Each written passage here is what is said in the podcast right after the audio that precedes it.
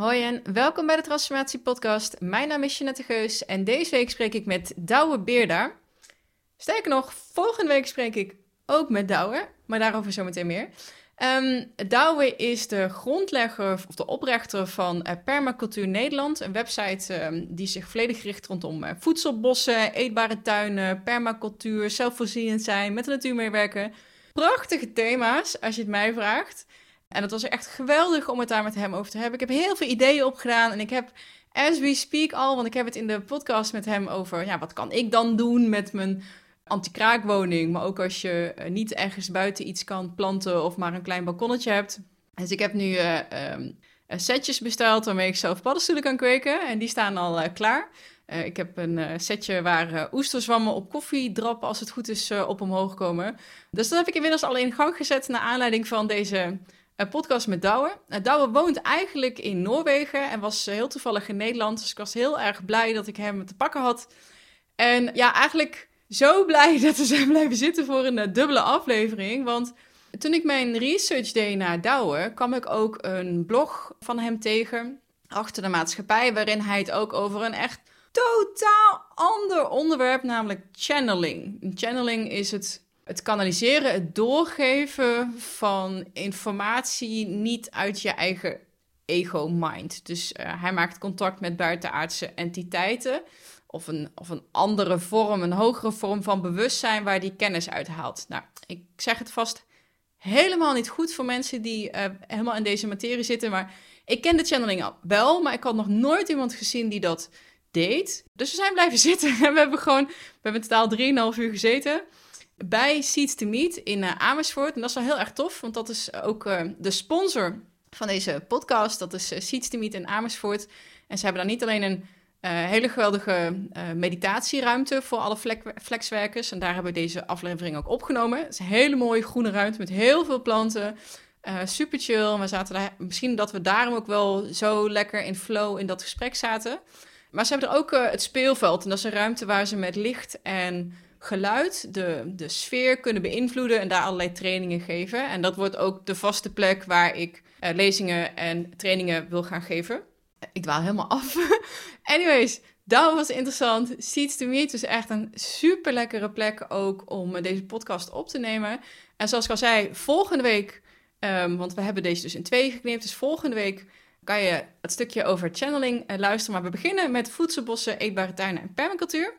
Als je nog niet hebt geabonneerd op deze podcast, doe dat dan, want dan blijf je ook automatisch op de hoogte van nieuwe afleveringen. En ik vind het, zoals ik al in andere afleveringen zei, heel, heel, heel erg leuk als je screenshotjes deelt, mij erin tagt of mensen of de aflevering doorstuurt. En natuurlijk als je een 5-sterren rating voor me achterlaat en of een beoordeling wil schrijven. En dat kan gewoon door, ja, als je niet iedereen heeft iTunes, dat snap ik, maar als je in de podcast-app naar beneden scrolt, dan zie je vanzelf daar die sterren staan en dan kan je met je duim zo plop. 5, dat maakt hem heel erg blij. En sommigen maken me nog iets blijer door ook iets te schrijven. Dat is Barry Cox. Barry, shout-out naar jou. En Barry schrijft: geweldige podcast. Ik zit nu midden in een burn-out. Deze podcasts geven me veel inzicht en een doel om het straks, als ik me wat beter ga voelen, het anders te gaan doen. Ik krijg er veel nieuwe inzichten van, maar ook steeds meer bevestiging dat je toch echt je hart moet volgen en daar beter naar kunt of moet luisteren. Erg leerzaam allemaal. Heerlijk. Nou, Barry, ik ben echt ontzettend blij dat ik een bijdrage kan leveren aan je herstel. En ik weet dat heel veel mensen last hebben van stress en overwhelm en burn-out. Dus ja, fijn dat dit jou helpt daarin. Als je al lang naar de podcast luistert, dan heb je me in de afgelopen jaren al meerdere soort van, ja, sponsorboodschappen of reclame dingetjes horen inspreken. En dat is nog wel een beetje verschoven natuurlijk van Love It Food naar 12 Waves. En ik vind het zo ontzettend tof dat die puzzelstukjes nu echt definitief op een plek gevallen zijn, ook door die samenwerking met 12 Waves en het openen van de 12 Waves Academy. Het was even een beetje zoeken naar de vorm en naar de labeltjes en hoe we het gaan uitdragen, onze positionering. Nou, was allemaal niet echt makkelijk. Maar ik ben er wel echt super trots op wat het nu geworden is. En dat de eerste mensen ook door onze trainingen zijn gelopen. En dat mijn eerste lezingen zijn geweest. Zo kan je dus nu jezelf opleiden tot Lifecrafting Practitioner. En wat is Lifecrafting? Lifecrafting is bewust leiderschap nemen over je werk en je leven.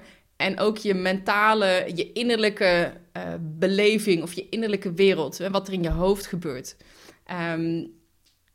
Waarom doen we dat? Omdat wij denken dat iedereen dat spanningsveld tussen... oh, weet je wel, echt alles kan en er zijn zoveel mogelijkheden... maar er is ook weinig tijd en ik heb veel verplichtingen. En weet je, inspiratie is echt zo makkelijk gevonden... en er is zoveel inhoudelijke kennis nu gewoon vrij beschikbaar. Dat is het probleem niet. Maar ik vind het wel heel fijn om mensen te kunnen helpen... met echt de praktische implementatie. Ja, leuk al die theorieën en die gesprekken... maar hoe doe ik het dan? En hoe zorg ik dat ik voor mijzelf in de context, de mogelijkheden die voor mij er zijn... en de realistische mogelijkheden die ik heb... want echt niet iedereen hoeft op Ibiza te gaan wonen... en op een jacht te gaan rondvaren, om maar wat te noemen. Ik denk dat iedereen een leuker, fijner werk, leven, mindset voor zichzelf kan creëren... Dus daar ben ik heel erg trots op. En check vooral eventjes de site als je denkt, oh, dat klinkt goed. In 2020 gaat de eerste ronde van start op basis van open inschrijving. Dus we hebben het nu de afgelopen 2 jaar hebben we dat bij bedrijven gedaan. En we gaan het nu ook gewoon voor iedereen die daarin geïnteresseerd is, de deuren openzetten. Niet alleen de practitioneropleiding, maar ook een coachopleiding. Omdat we veel mensen ook in ons netwerk hebben die zelf coach zijn of trainingen geven... en ook al in dit thema geïnteresseerd zijn... maar bijvoorbeeld niet een heel programma op de plank hebben liggen... of die zich gewoon willen verdiepen... en heel erg benieuwd zijn in de praktische tools... en de strategieën die wij bieden. Dus ook de coachopleiding gaat in 2020 van start. In eerste instantie met een kleine groep. Het zal sowieso altijd een kleinere exclusieve groep zijn... zodat we echt heel veel aandacht ook individueel kunnen schenken. Ja, en...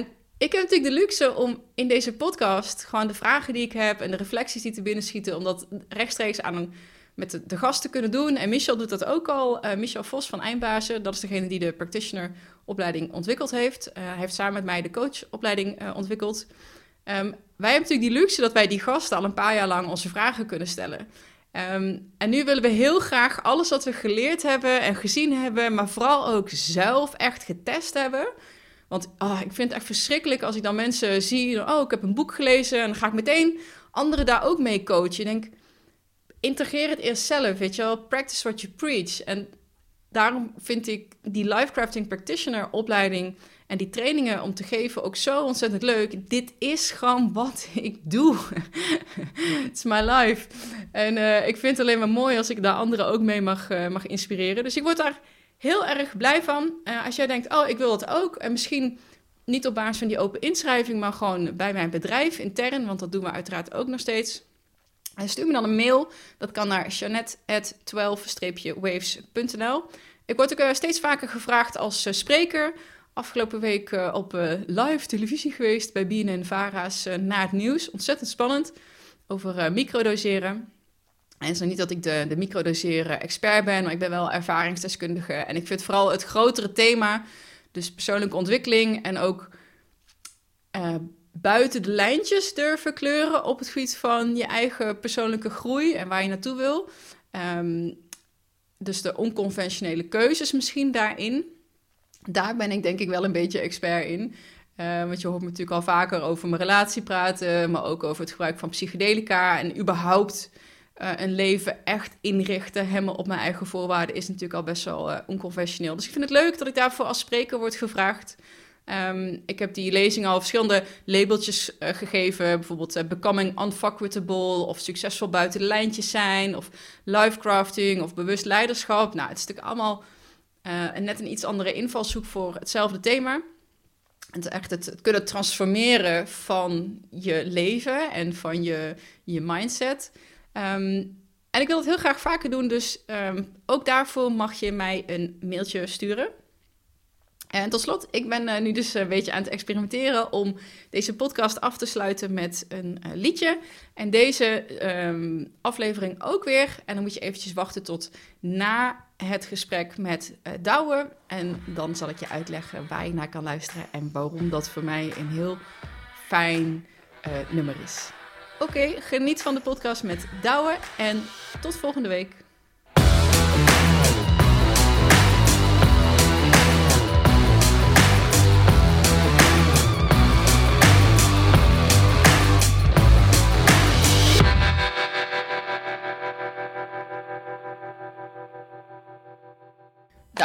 Ja.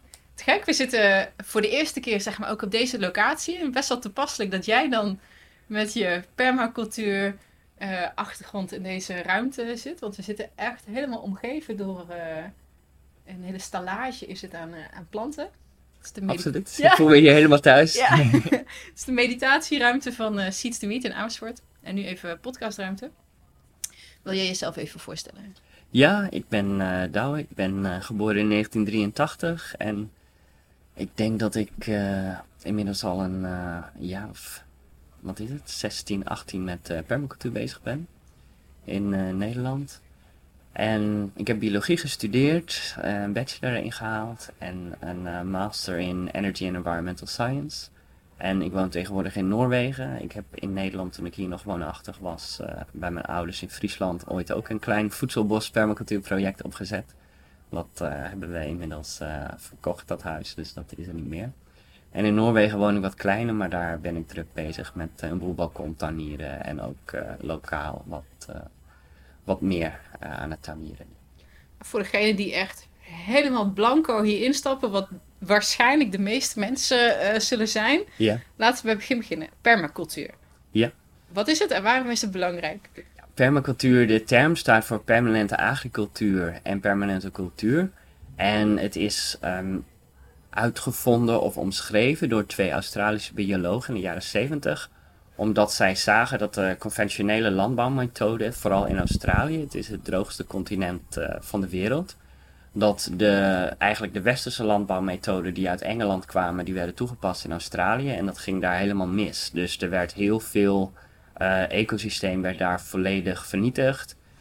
De bodem droogde helemaal uit, daardoor kwam een boel winderosie. Dus ze zagen dat die praktijken eigenlijk heel schadelijk waren. En toen Bill Mollison en de andere David Holmgren, zijn student of afstudeerstudent, die hebben toen eigenlijk permacultuur omschreven. Want Bill Mollison die keek in de bossen en die dacht van, bossen zijn super productief, er is geen afval.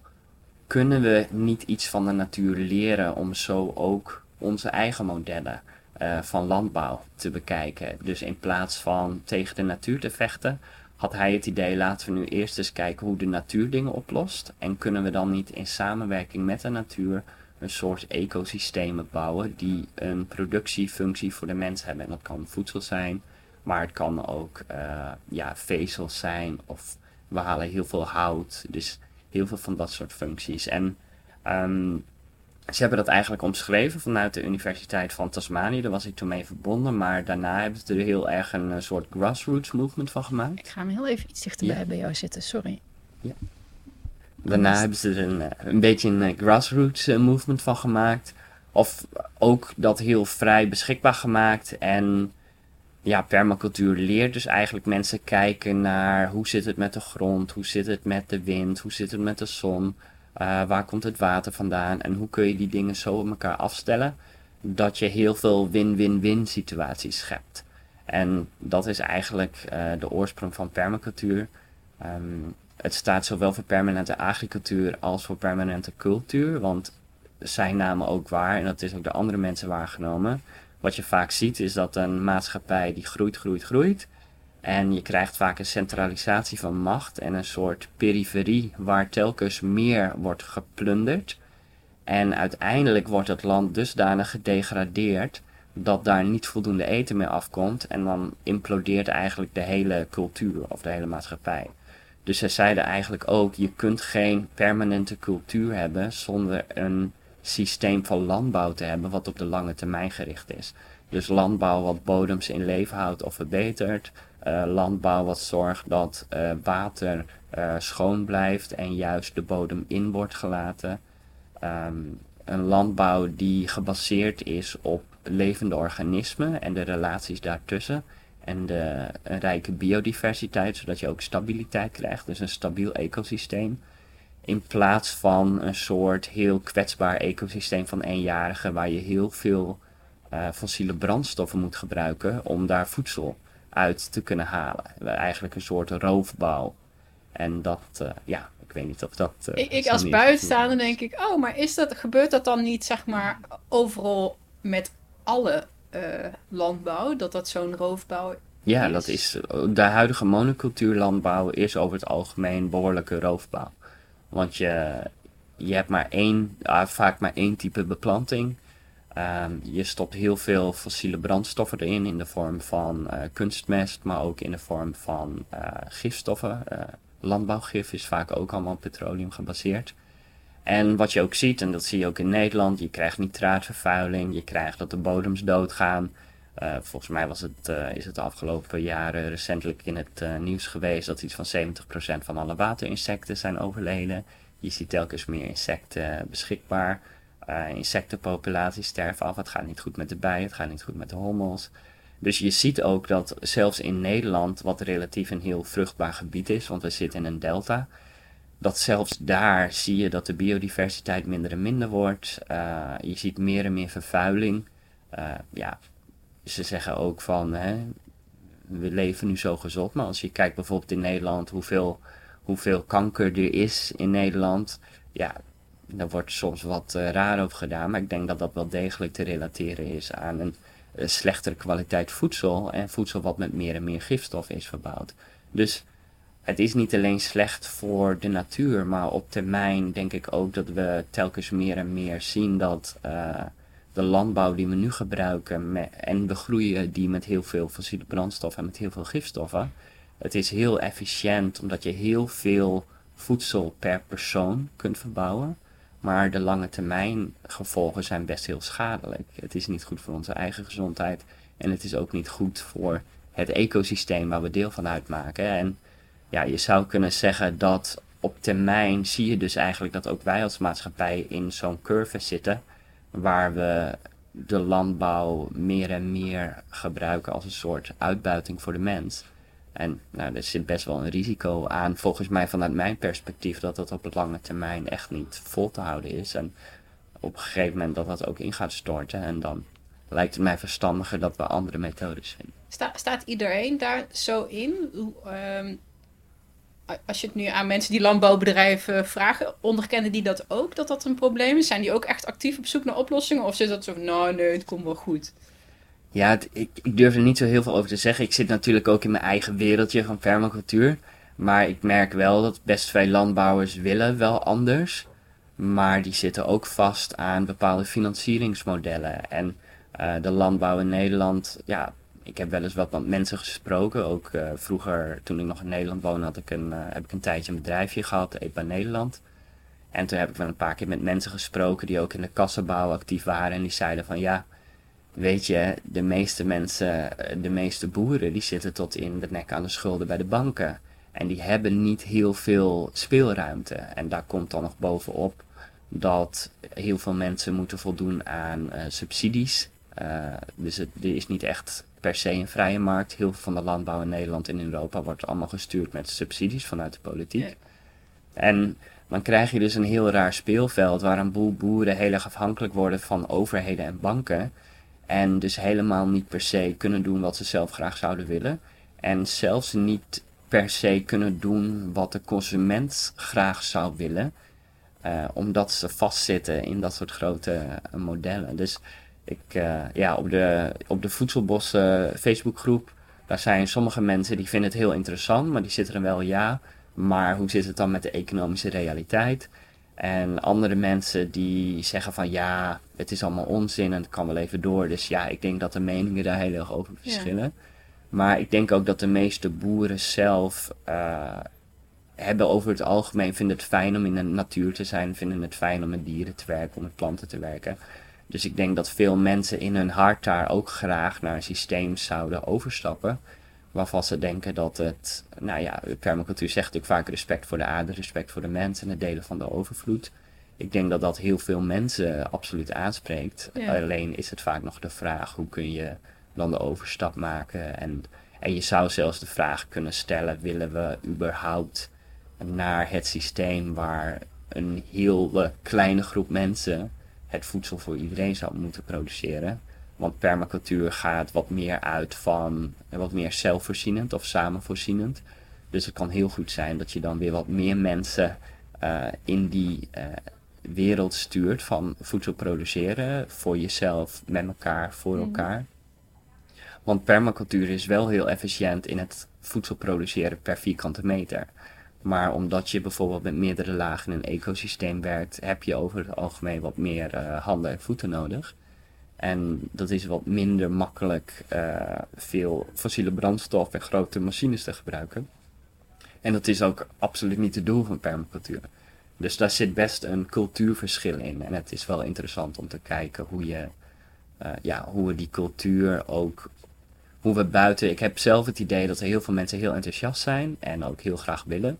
En er zijn ook genoeg private mensen die hoeven er niet per se aan te verdienen. Die zeggen gewoon, ik vind het leuk om een eetbare tuin te hebben. Of voor mijn pensioenvoorziening. Ik heb meer vertrouwen in een eetbaar bos, waar ik nu aan kan beginnen, dan dat ik afhankelijk ben van overheden en banken en verzekeringsmaatschappijen. Dus er is ook een groep mensen die het gewoon uit plezier doet en voor zichzelf. En ja, ik merk wel dat zeker nu met de voedselbossen, dat er ook wel meer en meer interesse is van andere landbouwers, die professionele landbouwers die toch aan het kijken zijn. En Wouter van Eck, die druk bezig is met voedselbossen, die zegt ook vaak van, kijk dan eens als je niet 10% op je land, of je daar niet een voedselbos van kunt maken. Of dat je daar niet op dingen met permacultuur kunt uitproberen. Ja, dat je een beetje aan de randen ermee kan experimenteren. Precies, ja, dat je niet direct in het diepe hoeft te duiken. Dat je een beetje ervaring opdoet. Is dit echt wat van mij? En 10% van je land, dat vraagt ook niet direct hele grote investeringen. Ja. Superleuk. Vorige week sprak ik iemand die te gast was in deze podcast, volgens mij de tweede aflevering. Die heeft een tijd terug een stukje bos kunnen kopen vlakbij zijn huis. Yeah. En ik denk dat die zich heel erg zal herkennen in dat stukje zelfvoorzienend pensioenvoorziening. Yeah. En die is nu ook met een architect of een consultant, ik weet niet precies hoe ze iemand zich dan noemt. Ja, permacultuur ontwerper, dat is een... Bezig met, die gaat dat dus nu aanplanten, net een soort van inventarisatie gemaakt en wat weer leuk en waar komt het. Die had echt wat ontzettend leuk. Ik vind het woord voedselbos alleen al natuurlijk. Ik denk dat heel veel mensen aan zal spreken. Ook een stukje autonomie. En ook, ik denk vooral dat. Autonoom kunnen zijn. En ik hoorde je ook zeggen, verschillende lagen. Ja. Misschien even goed om mensen even mee te nemen van, oké, stel dat dit mijn tuin zou zijn. Misschien is het wel een heel goed voorbeeld waar we nu zijn. Ik denk dat dit... Ja.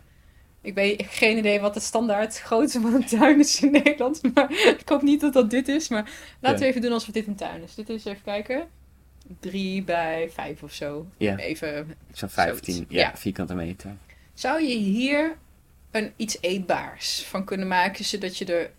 Kan je er dan helemaal van leven? Of is dat echt aanvullend? Ja, nee, het is echt aanvullend. En je kunt overal... Permacultuur is vooral een serie ontwerptechnieken.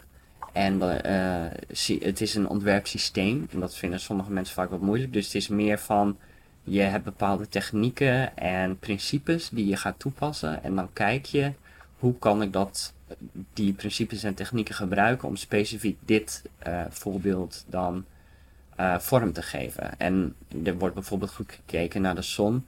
Dus als, stel je voor, dat is je zuidkant. Dan zou je op de noordkant de wat hogere bomen kunnen planten. Want die werpen geen schaduw in je systeem. Yeah. En voor de hogere bomen zou je... je zou er een eetbare kiwi in kunnen laten klimmen. En dan zou je er nog weer munt als bodembedekking kunnen stoppen. Dus je gaat ook echt van de bovenste laag en de middelste laag en de bodemlaag. Yeah. Maak je allemaal gebruik van. Ja, en dat is dus heel erg het idee van permacultuur. Want zo werkt een bos ook. Een ecosysteem werkt in verschillende lagen. En je probeert dat soort dingen na te bootsen. En het voordeel daarvan is, omdat je verschillende lagen in de hoogte hebt. De wortels van een boom gaan ook vaak dieper in de grond. Dus je krijgt ook dat in de grond krijg je meerdere lagen grond die worden gebruikt. Dus je krijgt ook, je vangt meerdere lagen zon op aan de bovenkant. En je gebruikt meerdere lagen, meerdere dieptes van de grond. Waardoor je in principe meer voedingsstoffen en water voor het hele systeem beschikbaar hebt. En daardoor kun je dus productiever worden per vierkante meter. Omdat je dus zowel meer zon als meer voedingsstof en water gebruikt.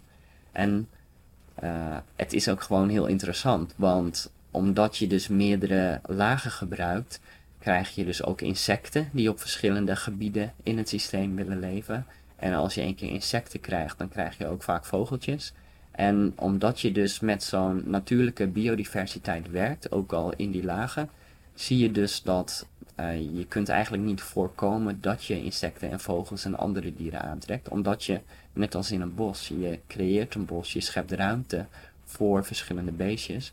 En die komen dan ook. En zijn mensen dan niet...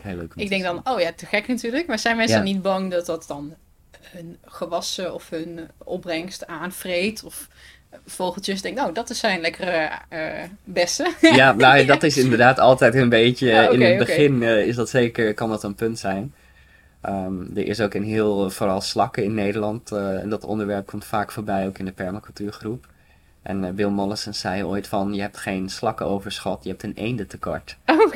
Dus je kijkt naar, en dat is ook heel erg permacultuur. Je kijkt, er is een overschot aan slakken nu in mijn systeem. Dan kun je zeggen van, ik ga gif gebruiken. Of je gaat kijken, blijkbaar is mijn ecosysteem wat ik nu heb heel aantrekkelijk voor slakken.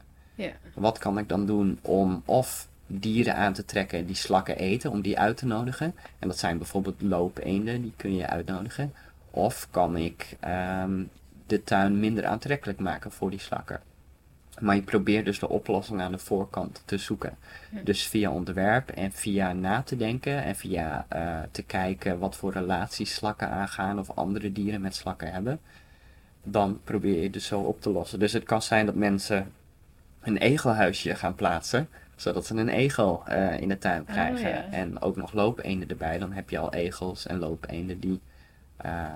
de slakken kunnen eten.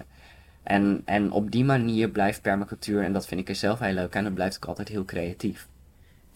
Wat mij dan te binnen schiet van, als ik dat zou willen, zou ik een studie moeten doen. Yeah. Want er komt wel heel veel bij kijken. Of zijn er ook een soort van plug-and-play, startersplannen, of als mensen die mee willen beginnen en geen groene vingers hebben? Ja, nou, we hebben op onze website permacultuurnederland.org hebben we een aantal artikelen gemaakt voor mensen met verschillende grootte tuinen. Dus als je alleen een balkon hebt, wat kun je dan doen? Als je een kleine tuin hebt, wat kun je dan doen? Als je zelf geen grond hebt, maar je zou wel graag misschien met de gemeente of met andere bewoners iets willen doen, wat kun je dan doen? Of stel je bent wel landbouwer en je hebt grote hoeveelheden grond, wat zou je dan kunnen doen? Dus daar hebben we wel een beetje plug-and-play. Maar het leuke van permacultuur is ook vooral dat het heel dynamisch is. En ik merk zelf dat zodra mensen de interesse erin hebben, dat het een heel natuurlijke leercurve is. Je hoeft niet alles in één keer te kunnen. Je kunt heel erg zetten, ik zet iets neer en ik kijk hoe het gaat, hoe het groeit. En dan is het observeren en leren en aanpassen. En kijken wat die aanpassing doet. En dan weer observeren, leren, aanpassen. Dat is eigenlijk een soort cyclus die je continu ingaat. En volgens mij is dat ook op termijn wat permacultuur juist zo leuk houdt. Want je leert continu bij. En het blijft creatief of zo. En je eet ervan. Dynamisch. En je eet ervan. En dat is heel leuk. En tegenwoordig op onze website hebben we een gratis cursus beschikbaar. Dus dat zouden mensen, die kunnen ze gewoon downloaden en dus doorlezen. Er staat onder andere in wat we net zeiden over die 7 lagen. En hoe je bijvoorbeeld bepaalde ontwerpen kunt maken om de zon zo optimaal mogelijk op te vangen. Of om wind te keren in je systeem. Mocht je ergens op het platteland zitten waar een boel wind is. Hoe je daarmee om kunt gaan. Maar ook in de Facebookgroep en andere sociale platformen zie ik dat een heleboel mensen ook vragen daar gewoon stellen. Van joh, ik heb een slakkenoverschot. Ze eten al mijn slaapplantjes op vandaag. Wat kan ik doen? En dan zie je ook dat daar heel veel reacties komen. Mensen denken heel graag mee met elkaar. En ja, je kunt dan ook zeggen... Ik antwoord dan zelf vaak van... Vaak als mensen slakkenoverlast hebben... Ja, misschien moet je dan ook eens denken om wat meer andere planten te planten... dan alleen maar de planten die wij kennen uit de groentetuin. Ja. Je hebt bijvoorbeeld bomen die eetbare bladeren opleveren. En slakken klimmen over het algemeen niet vaak in bomen. En frambozen hebben heel veel stekels, dus daar... klimmen ze over het algemeen ook niet in. Dus het kan ook zijn dat je een beetje ruimer moet denken dan... ik merk soms dat mensen nog een beetje in het... zelf voedsel verbouwen is een moestuin. Ja, want dat is ook de gedachte die ik had. En dan wil ik al een paar jaar denk ik... dat lijkt me best wel leuk. En toen had je die vierkante meter, die moestuinbakken. Ja. Ja. Maar het leek me dan zo veel werk. Ja. En ik heb niet... ik ben... planten en groen en buiten. Geweldig. Dus die interesse is er absoluut. Maar het houdt me dan ook tegen. Ten eerste vraag ik me af, ga ik dat dan wel eten? Dat is iets persoonlijks. Zo van, kan ik dingen planten die ik zelf heel erg lekker vind? Of yeah. de dingen die ik uit de supermarkt koop, kan ik die wel uit een vierkante meter halen? Dus het nut ervan, los van dat het dan heel erg leuk is. En ook van, wat gebeurt er als ik het een week laat verslonzen of 2 weken? Of dat ik even heel druk ben geweest of op vakantie ben gegaan. Dat houdt mij dan heel erg tegen. Zo van, ik moet dan all in of niet. Dat is het voordeel van permacultuur. Permacultuur, je zou kunnen zeggen, de moestuin, dat is eigenlijk maar 1 laag van die 7 lagen. En heel veel van die andere lagen zijn bijvoorbeeld hoge bomen. En dan kun je bijvoorbeeld denken aan walnoten of tamme kastanjes of hoogstam fruit. Je hebt ook nog klimplanten. Nou, dan kun je denken aan kiwis of bramen of druiven. En al dat soort planten, die meerjarige planten, die hebben eigenlijk veel minder onderhoud nodig. En je moet ze 1 keer planten en ze moeten goed aanslaan. Maar als die 1 keer een goed wortelstelsel hebben, een walnotenboom kan gemakkelijk 80 tot 100 jaar oud worden. En dan ga je verhuizen naar Noorwegen. En dan is je mooi aangelegde bos en tuin mag je achter je laten. Wil je dat eens vertellen? Dat is een beetje het pay it forward principe. Okay. Het idee van als jij zelf een mooie tuin met meerjarige planten maakt. We hebben het huis, werd mede verkocht omdat die mensen het zo fijn vonden dat er zoveel fruitbomen stonden. En dat er zoveel eetbaars was. Dus dat kan ook een meerwaarde hebben voor je huis. Maar dat is wel een beetje, om terug te komen op je vraag. Dat is wel, als mensen dat 1 keer begrijpen. Oh, ik hoef alleen maar een framboos neer te zetten. En die zijn heel sterk. Dus je hebt wel degelijk hele sterke meerjarige planten die eetbaar zijn. En dan heb je er veel minder werk van. Dus dan hoef je echt niet elke week bezig te zijn. Dat is ook een principe in de permacultuur. Dat noemen ze het zoneren. Ze zeggen... en dat is eigenlijk het plannen in tijd en aandacht. Dus planten die veel tijd en aandacht nodig hebben, die zet je in zone 1. En zone 1 is als het ware, dat zijn die plekken rond je huis waar je van nature veel bent. Dus als je een terrasje hebt waar je in de zomer regelmatig zit, nou, dan zou je dus de planten die het meeste aandacht hebben, die zet je zo dicht mogelijk rond je terras. Ja. Of een kruidenspiraal, dat zet je zo dicht mogelijk bij de voordeur, zodat je ook gemakkelijk kruiden kunt plukken. En als je bijvoorbeeld frambozen of ander klein fruit, rode bessen, blauwe bessen, zwarte bessen, er zijn heel veel mogelijkheden.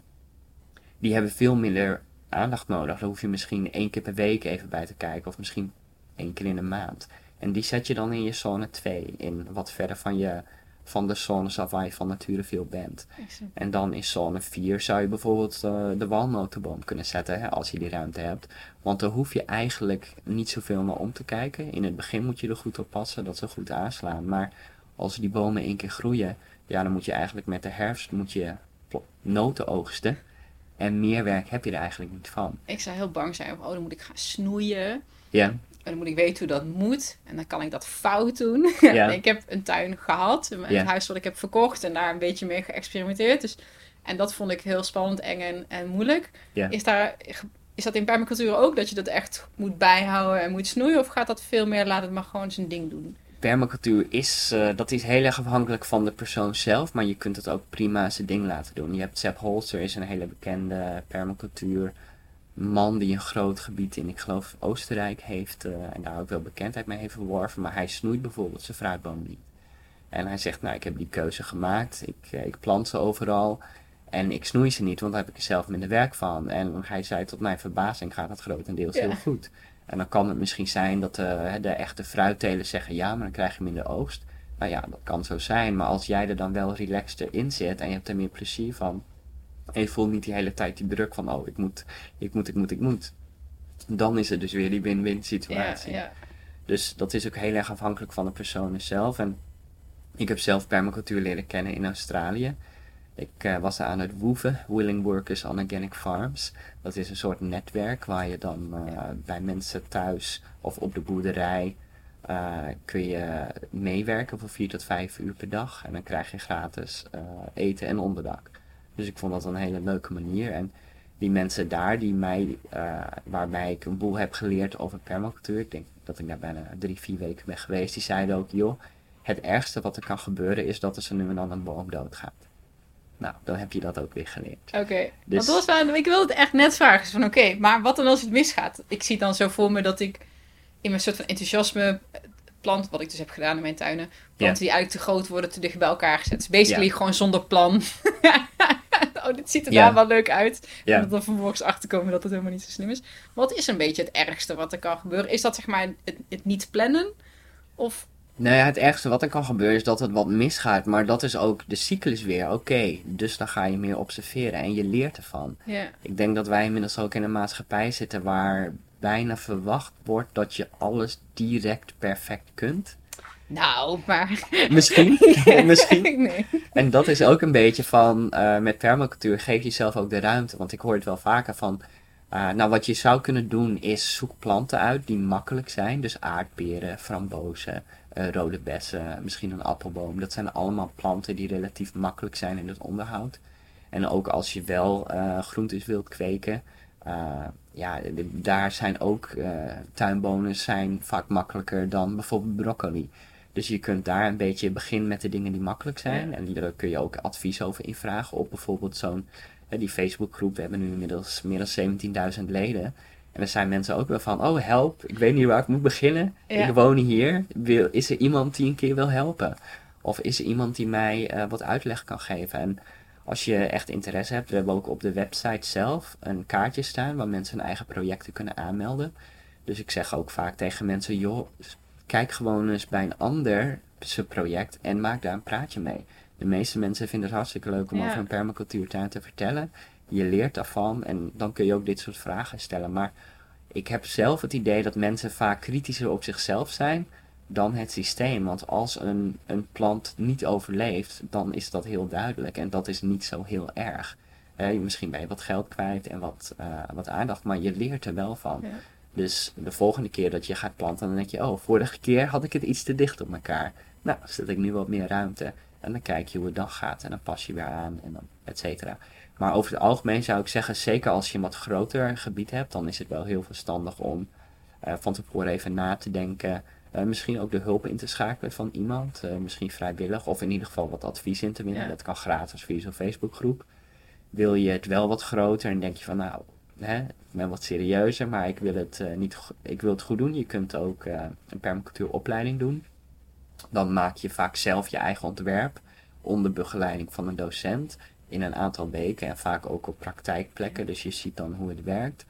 En ondertussen maak je je eigen ontwerp. Dus dan is het ook dat je zelf een soort eigenaarschap krijgt. Want dat vind ik soms ook jammer. Als mensen zeggen van ja, ik huur wel iemand in. Dan kan het soms ook een beetje zijn dat ze daarna ook niet het beheer te durven doen. Dus je moet ook ergens jezelf de toestemming geven om fouten te mogen maken. Om een student te zijn, een beginner te zijn. Om beginner te zijn. En ook in de permacultuurwereld, er zijn mensen die 30 jaar ervaring hebben. En er zijn mensen die, net misschien door deze podcast nu enthousiast raken. Of 2 jaar geleden voor het eerst over hoorden. Dus ook daar zitten gradaties in. Maar ja, accepteer dat je niet alles in één keer perfect hoeft te doen. En ik merk nu, toen ik 15, 16 jaar geleden begon met permacultuur, toen was er relatief weinig Nederlandstalige informatie beschikbaar. Maar er is nu een hele grote website met een gratis cursus, met een eetbare plant- en paddenstoelen database. Er zijn verschillende goede Nederlandstalige boeken. Het cursusaanbod in Nederland is heel divers, van jaaropleidingen tot weekend-introductiecursussen. Via het internet, via YouTube, zeker als je Engels kunt ook. Er zijn een paar ook hele leuke Nederlandstalige YouTube-kanalen. Maar er zijn ook heel veel Engelstalige YouTube-kanalen, dus... Ik zou zeggen, de informatie is inmiddels heel breed aanwezig als je interesse hebt. Ook zijn er netwerken heel breed aanwezig. Dus als mensen de stap durven te zetten van... nou, ik wil gewoon eens van een ander horen hoe zij het gedaan hebben... dan is het ook niet zo moeilijk om elkaar te vinden via de sociale media... en via dit soort kaartjes op de website. En... Ik begreep van de dame die een van de eerste tiny houses in Nederland had. Yeah. Marjolein, heb ik in de podcast gehad. Dus dat zij... Juist omdat er is interesse, dus een soort van groeiend bewustzijn in een nieuwe vorm van wonen, maar ook een nieuwe vorm van zelfvoorzienendheid en omgaan met de natuur. Dus dat ze vaak open dagen hebben. Zo van, kom maar gewoon kijken, kom er maar even in staan, het even voelen en ervaren. En dat kan ik me ook met zo'n voedselbos of als iemand een balkon heeft. Zo van, nou, kom eens even kijken wat ik hier doe en hoe dat eruit ziet en hoeveel... wel of niet rotzooi dat maakt. Precies. Ja, heel praktisch, maar ja. Nee, weet je of dat soort initiatieven er zijn? Of mensen zeggen van, dat het een soort van open weekenden zijn, een soort van open huizendag of zo? Ja, ik denk wel dat het er is. Ik weet niet of het officieel is, maar ik merk zelf dat als mensen bijvoorbeeld zeggen in een Facebookgroep, komt wel eens voorbij van nou, ik woon in Harderwijk, ik heb interesse in permacultuur, maar weet niet zo goed waar ik moet beginnen. Is er iemand in deze groep in de buurt waar ik eens mag kijken? Of iemand die bij mij eens wil komen en eventueel wat dingen uit wil leggen? En over het algemeen wordt er altijd heel enthousiast op gereageerd. Tof. Dus het is ook een beetje gewoon durf te vragen soms. Ja. En of gewoon die stap zetten. Ik denk dat op onze kaart op Permacultuur Nederland, ik denk dat er inmiddels wel, ik denk ergens tussen de 100 en 200 projecten op staan in alle provincies. Misschien nog niet in alle gemeenten, maar misschien ook al wel in alle gemeentes. Dus ja, je kunt dan ook misschien de staat in schoenen aantrekken en gewoon eens vragen van joh, ik zag dat je een permacultuurproject hebt. Ik heb er zelf heel veel interesse in. Kan ik een keertje langskomen? Ja. En ja, het zou natuurlijk leuk zijn als er ook... Ik weet niet of jij dat weet, of er algemeen open tuindagen zijn. Vast wel. Ja, volgens mij wel. Want dat is natuurlijk een hele grote hobbyhoek. Ja. Tuinieren, landschap. Ja. Volgens mij hebben ze daar wel wat dingetjes voorbij zien komen, maar... Goh, en als het er niet is, dan... En de mensen luisteren nu, denk ik. Dat lijkt me leuk. Ja. Stuur ons een mailtje, dan kunnen we het... Ja, nee, het is zeker een leuk idee. En ik denk absoluut dat ook die barrière wat kan verlagen. Ja, en 2 vragen nog maar over dat... over de kosten en de opbrengsten. Hier. Ja, ik heb geen idee. Waar beginnen de meeste mensen gemiddeld mee? Weet je dat? Is dat een balkon of een tuin of al groter? Heb je enig idee? Heel verschillend wat ze tot de beschikking hebben volgens mij. Ik had toen ik was 18 toen ik in Australië was. Dus ik kwam thuis. Ik ging zelf in Groningen studeren, maar mijn ouders woonden in Zuid-Friesland. En die hadden een vrij groot erf, maar waar niet zoveel mee werd gedaan. Dus ik had best wel veel ruimte. En ik heb mezelf omdat er ook nog niet zoveel informatie beschikbaar was, ik heb mezelf eerst ingelezen en ik ben gewoon wat gaan experimenteren. En dit werkt wel. En ik ben vrij snel direct begonnen met... fruitbomen, dus appels, peren, pruimen. En na een paar jaren, toen die wat groter worden, daar ook klimplanten in zetten en wat struikjes eronder. Sorry dat ik ontbreek, maar koop je die dan klein of groot? Stel dat ik wil een appelboom. Ik heb ze klein gekocht, of klein, hoe noem je dat? Middenstam. Voor dat kosten ze €15. Ja, bij een tuincentrum. Dus een lokaal tuincentrum. En je hebt zelfs misschien dat sommige mensen in de permacultuurwereld hiervan gruwelen. Maar je hebt tegenwoordig ook zelfs dat je bomen kunt bestellen via internet.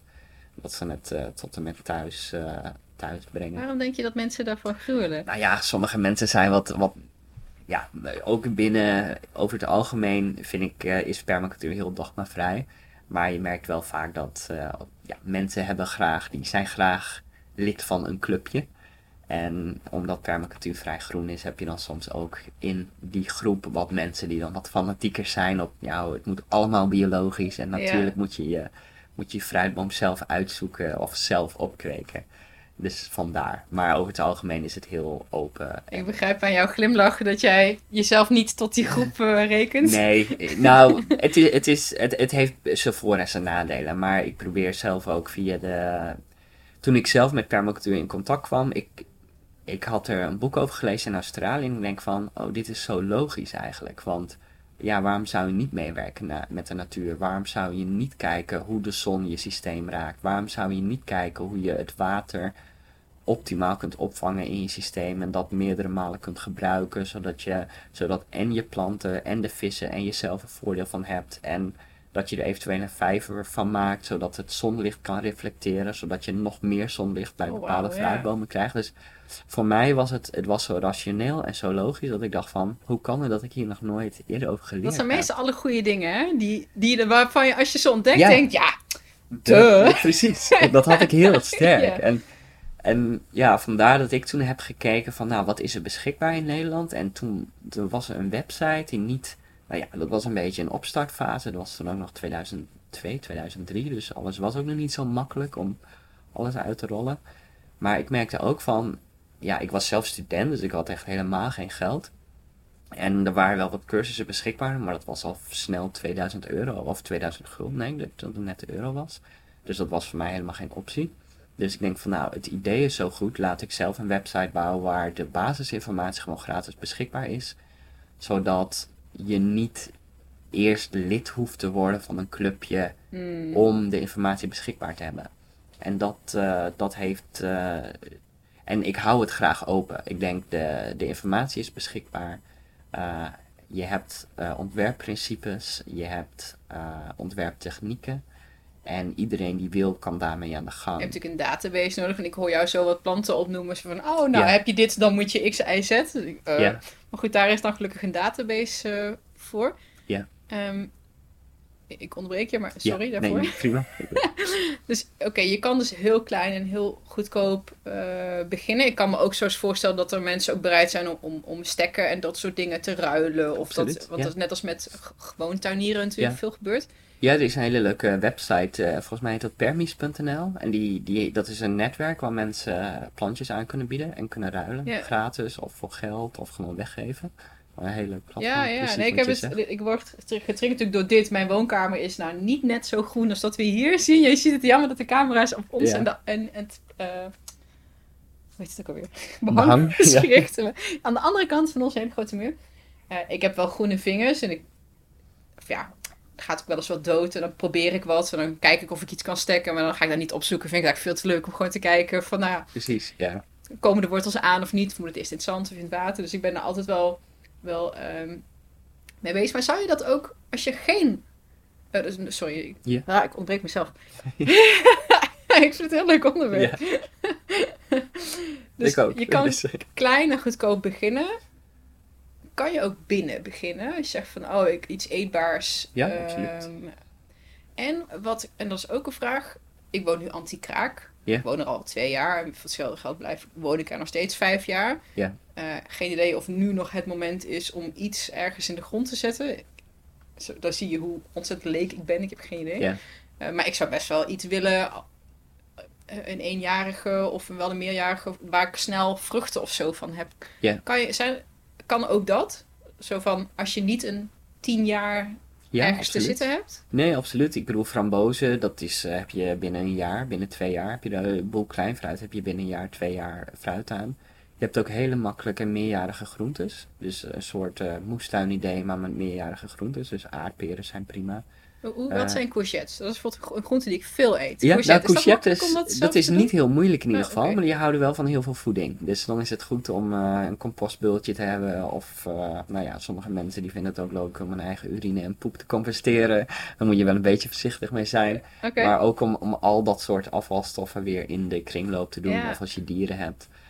Courgettes kunnen ook goed op de mestbult. Ja, ik woon op het platteland in de Achterhoek. Dus zou misschien eens een keer naar een boer kunnen lopen. Ja. En daar een kruiwagentje opladen. Ja, waar ik bij mijn ouders woonden, de buren die hadden paarden. Dus ik was 1 keer in het jaar op hun mestbult met paardenmest op het land aan het En als je dat verschrikkelijk vindt, kan je ook gewoon kant-en-klaar zakken met spul uit het tuincentrum. Ja, uiteraard. Maar dat was voor mij een hele... En het is low cost. En je maakt van, en dat is ook een permacultuurprincipe, kijk hoe je stromen om kunt af kan stellen. Want mest, voor hun was het een soort afval waar ze niks mee konden en waar ze misschien zelfs moeten betalen om het weg te krijgen. Ja. Voor mij was het prachtig en zeker... de bodem wordt er zoveel beter van. Paardenmest is heel goed. Er komen heel veel wormen in. Dus je kunt dat heel goed gebruiken in bepaalde delen van je permacultuurtuin. Dus op die manier maak je van afval een resource. Yeah. Omdat je kringloop op elkaar aan het sluiten bent. En kun je prima beginnen. Ik heb zelf in Noorwegen nu een balkon en ook binnen. Maar je kunt bijvoorbeeld aan kruiden. Als je klein wilt beginnen, over het algemeen is aan kruiden dan een heel goed begin. Want... veel mensen kopen die vaak in een supermarkt. Nou, die kost toch snel 2-3 euro. Ja. Je kunt de meeste prima in een pot binnen. In ieder geval gedurende een langere tijd. Omdat je ze laat doodgaan op het aanrecht. Laat verpieteren op het aanrecht. Tot je weer een keer nieuwe koopt. Want dat ziet er zo gezellig uit. Precies. Ik vraag me af hoeveel mensen het kopen voor de... het ziet er gezellig uit, dan dat ze dat daadwerkelijk in een eten stoppen. Ik ben van de eerste, dat ziet er dan zo gezellig uit. Ja. Nee, en volgens mij in Noorwegen, maar volgens mij is die trend ook in Nederland aan het binnenzetten. Hè? Albert Heijn die had een moestuintjes en zelfs tuincentra beginnen toch ook wel meer en meer op te pakken. Dat mensen het ook gewoon leuk vinden. Ja. Dus je ziet ook daar meer mogelijkheden. Voor dat je kant-en-klare potten kunt kopen waar je 3 verschillende kruiden in kunt zetten. Ja. Binnen. Tuurlijk, dus, de commercie, natuurlijk springen die daarop in, dat is ook logisch. Precies, die volgen vanzelf. En dus dus het is altijd mogelijk. En ik zou dat ook vooral, ik ben dan zelf ook heel erg van, je volg je eigen nieuwsgierigheid, je interesse, je passie. Dus als je het leuk vindt om met planten bezig te zijn, begin gewoon en geef jezelf de ruimte om eens iets dood te laten gaan en om daarvan te leren. Heel graag zou willen doen. Yeah. Paddenstoelen kweken. Yeah. Ja, ik woon dus in het bos. Ja. Yeah. Ik ben veel buiten. Nou, veel. Ik probeer elke dag naar buiten te gaan. En nu, er zijn zoveel paddenstoelen. En ik zou zo graag... Ik vind paddenstoelen ook heerlijk. Yeah. Dus ik zou ze heel graag ergens denk ik... Oh, ik wil weten welke ik kan plukken. Maar dat vind ik veel te eng. Dat zou ik nooit zomaar durven. En zij dus die vriend van mij waar we het straks over hadden... die een voedselbos nu gaat planten... Yeah. En zei, maar je kan gewoon een stam eiken kopen en dat binnenzetten. Nou, ik woon dus antikraak, dus ik heb ook veel kamers die ik gewoon donker en koud kan laten. Ik heb heel veel ruimte. Ik denk, ik ga mijn eigen shiitake kweken. Heb jij dat gedaan ook? Ik heb wel een beetje naar paddenstoelen gekeken, maar ik had dat was voor mij een beetje te intensief toen. Omdat ik studeerde, was ik misschien 1 keer in de maand nog thuis. Dus ik heb daar in Friesland een hele laag onderhoudtuin. Dus ook alleen maar meerjarige planten geplant. Maar ik ken wel mensen, ook de eetbare planten en paddenstoelen database. Die is te vinden als je gewoon googelt, maar ook via de website Permacultuur Nederland. Daar hebben we nu iets meer dan 300 verschillende soorten planten en paddenstoelen die echt goed eetbaar zijn. Dus shiitake staat er onder andere ook in. En dan kun je ook daarover leren. Maar er staan ook vaak leveranciers bij waar je of de plant kunt kopen of de stammetjes kunt bestellen. Of dat is leuk. Je hebt ook met paddenstoelen heb je van die pluggen nodig. Als je zelf de eikenbomen stammetjes hebt, dan hoef je alleen maar het paddenstoelenbroed te kopen. Ja. Dus daar zijn zeker mogelijkheden in. En er zijn ook in de permacultuurgroep een aantal mensen die zich hebben gespecialiseerd in paddenstoelen. Dus in shiitake of oesterzwammen. Ja, die oesterzwammen zag ik gewoon. En dat was gewoon bij bol.com. Dus ik had gisteren even een beetje research aan het doen. Gewoon een soort van bak waar je koffiedrap... Nou, daar produceer ik nogal veel van. Ja, ik werk thuis. Ja. En toen dacht ik, geniaal. En dat zijn dingen die dan en heel gezond zijn... en duurzaam ook om te koop. Want daar hebben we nog niet echt over gehad. Over de opbrengst. Los van dat het heel leuk is. En op een bepaalde manier ook met de natuur bezig is. Maar stel dat je op een balkon begint. Wat zijn een beetje de opbrengsten per vierkante meter? Of wordt er zo gerekend in per vierkante meter? Of wordt het sommige anders? Mensen. Maar dat is meestal wel als mensen echt bedrijfsmatig bezig gaan. Maar voor het balkon bijvoorbeeld. Wat ik vaak denk. Ik heb zelf op mijn balkon een boel kruiden en een boel... theekruiden. Dus ik heb verschillende soorten munt, salvia, en de meest bekende keukenkruiden, bieslook, basilicum. En als je die in de supermarkt koopt, dan betaal je daar, ik weet niet wat ze hier precies kosten, maar in Noorwegen is het snel 2-3 euro van een klein potje omgerekend. Dus die kosten heb je er dan vrij snel uit. Maar ook omdat je dus weet dat. En als ik thee pluk, dan weet ik, als ik in de stad een kopje thee koop, dan betaal ik daar... in Noorwegen is alles wat duurder, maar dan betaal je daar snel 3-4 euro voor. Dus dan weet ik ook van... En je thee wordt niet beter dan zelf geplukte verse munten van je eigen balkon. Dus daar zit over het algemeen... Op die manier moet je een beetje zelf kijken. En het is ook heel erg, hoe wil je dingen aanpakken? Ik ken mensen die vinden het gewoon fijn om kant-en-klare oplossingen te kopen. Ja. Dan betaal je misschien 15-20 euro voor zo'n pot in het tuincentrum. Maar ik ken ook mensen die zeggen, ik heb nog wel ergens een oude emmer staan en ik doe daar aarde in. Of ik knutsel zelf wat in elkaar van restmaterialen. En dan heb je daar heel weinig kosten aan. Ja. Dus het is ook heel erg wat vind je zelf comfortabel, wat vind je zelf leuk om te doen. Sommige mensen vinden het ook juist prachtig om oude materialen te recyclen en dan ben je er ook goedkoper uit. Maar dan moet je wel wat handiger zijn en dan moet je er wat meer tijd in steken. En andere mensen denken van ik vind het heel leuk en lekker en ik heb een baan, dus ik hoef niet per se daarop te besparen. En ik weet ook niet of ik het allemaal wel kan, dus ik begin gewoon veilig en makkelijk en ik koop gewoon een oplossing. En dan werken we van daaruit. Dus Dat is ook heel erg persoonsgebonden. Ik zag dat jullie bij die gratis artikelen die je noemde op de site ook een soort van handleiding, stappenplan voor een gemeenschapstuin. Ja, en, precies. Voor scholen, want ik kan me zo voorstellen dat dit echt hele toffe projecten ook zijn met kinderen. Absoluut. Waar we zijn eigen paddenstoelen kunnen kweken. Of iets wat snel groeit natuurlijk. Dus ja, ik ben fan. Ja. Ik zit terwijl je aan het praten bent zo te denken, oké, als ik dit zou willen doen, dan zal ik mezelf kennende niet moeten beginnen met iets wat... Nou, dan moet ik beginnen met hetgeen wat ik het meest eet. Zo van, dat is heel verstandig. Oké, bijvoorbeeld iets als champignons of wortel of courgette. Dat zijn dingen die gewoon heel erg standaard in mijn relatie zitten. Ja. Aardappels. Maar goed, ik woon dus anti-kraak. Dus nou, misschien dat ik wel wat kan. Ja, en dan anders dan plant je dat. En dan is dat voor de volgende. Ja, precies. Nou ja, maar aardappels en courgettes zijn beide. Dat is wat meer, wat intensiever met de grondbewerking. Dus ik zou dat in ieder geval in je zone 1 zetten. Yeah. Dus waar je van nature een boel bent. Maar dat is prima te doen in een jaar. Ja, als je daar binnenboven kan ik dan wel ergens een bak voor champignons of shiitake en oesterzwammen. Ja. Dat is mee te gaan experimenteren. Ja, superleuk. Ja, en ik merk zelf... Op het moment dat ik zelf één keer begon, dan leer je ook, hoe zeg je dat? Je komt wat meer, je maakt wat contact met de grond, je maakt wat contact met die planten. Fysiek, maar ook op andere niveaus, want het worden toch een beetje je vrienden op een bepaalde manier. Hè? Het zijn niet echt huisdieren, maar het zijn wel levende wezens en ze willen zelf ook overleven. Dus er zit ook een drang vanuit hun in om...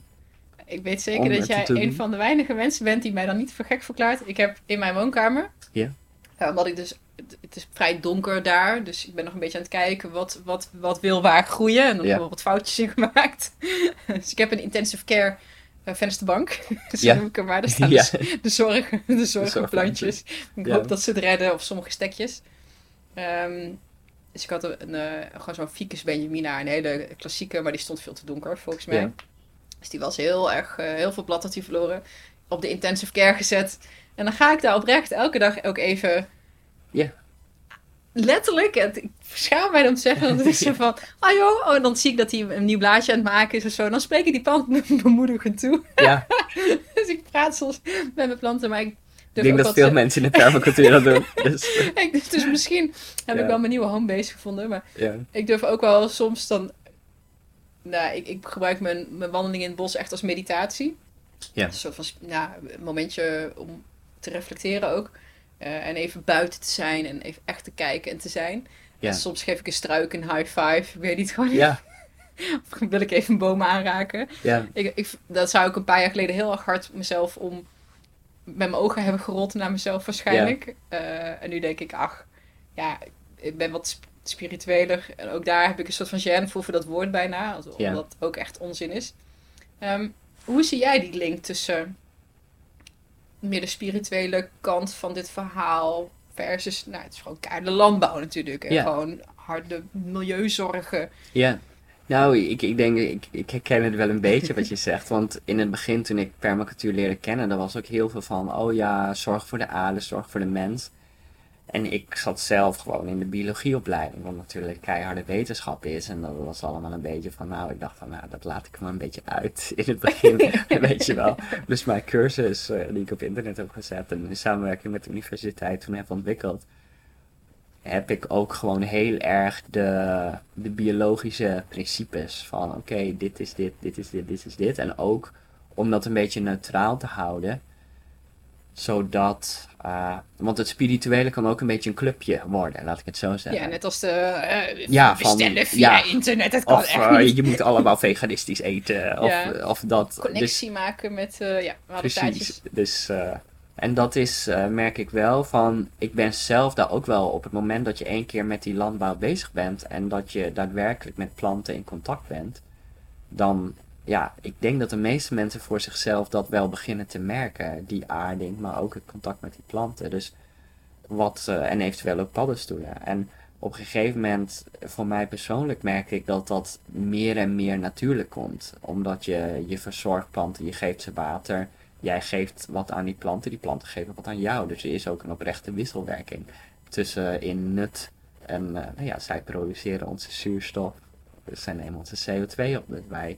Ja. Wij produceren wat zij ademen, zij produceren wat wij ademen. Dus ook daar zie je dat soort cyclussen die verbonden worden. En ja, persoonlijk ben ik ook wel meer en meer dat gaan zien. En je ziet het ook, ik heb het toen bij mijn ouders heel direct gezien. Want permacultuur die zegt ook van, nou ja, als je verschillende lagen plant en je gebruikt een diversiteit aan verschillende soorten, dan krijg je je bouwt een soort biodiversiteit op. En ik dacht van, ja, dat klinkt op papier allemaal waar, maar ik weet niet of het in het echt ook zo is. Maar ik zag dus dat toen ik 1 keer pruimenbomen had geplant, het eerste jaar zat er heel veel luis in de bomen. En gelukkig was ik er niet zoveel, dus ik dacht van, ik kijk wel of ze overleven of niet.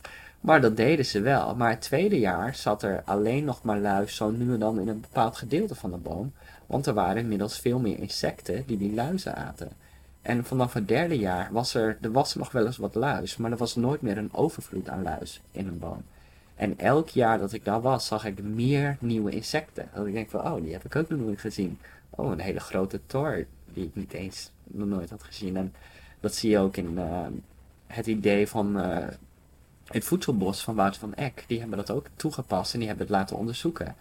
Maar zij zagen dus dat ze de biodiversiteit ongeveer hadden van een natuurgebied bijna. Terwijl ze daar ook heel veel eten produceren. Dus op het moment dat je dan eerst aan je planten werkt en je bent meer en meer aan de aarde, en dan komen ze nu nog wat paddenstoelen op, maar vervolgens komen ook die insecten en die vogels erin, dat ook daarmee bouw je een relatie op de een of andere manier. Want het is toch leuk als die vogeltjes fluiten en het is toch leuk als je nou opeens een nieuw insect in je tuin vindt. Ja, je wordt een beetje kinderlijk verwonderd of zo. Precies. Misschien is dat, ja. En ja, uiteindelijk krijg je dan, hoe ver dat gaat natuurlijk van mensen, is van mensen zelf afhankelijk. Maar ja, ik heb inderdaad wel gemerkt, ook wat jij zegt, van je kunt, nou, als je het interessant vindt, kun je ook energie uitwisselen met planten. Yeah. Maar goed, dat is ook heel erg persoonlijk. En daarom dat vind ik wel echt heel, yeah.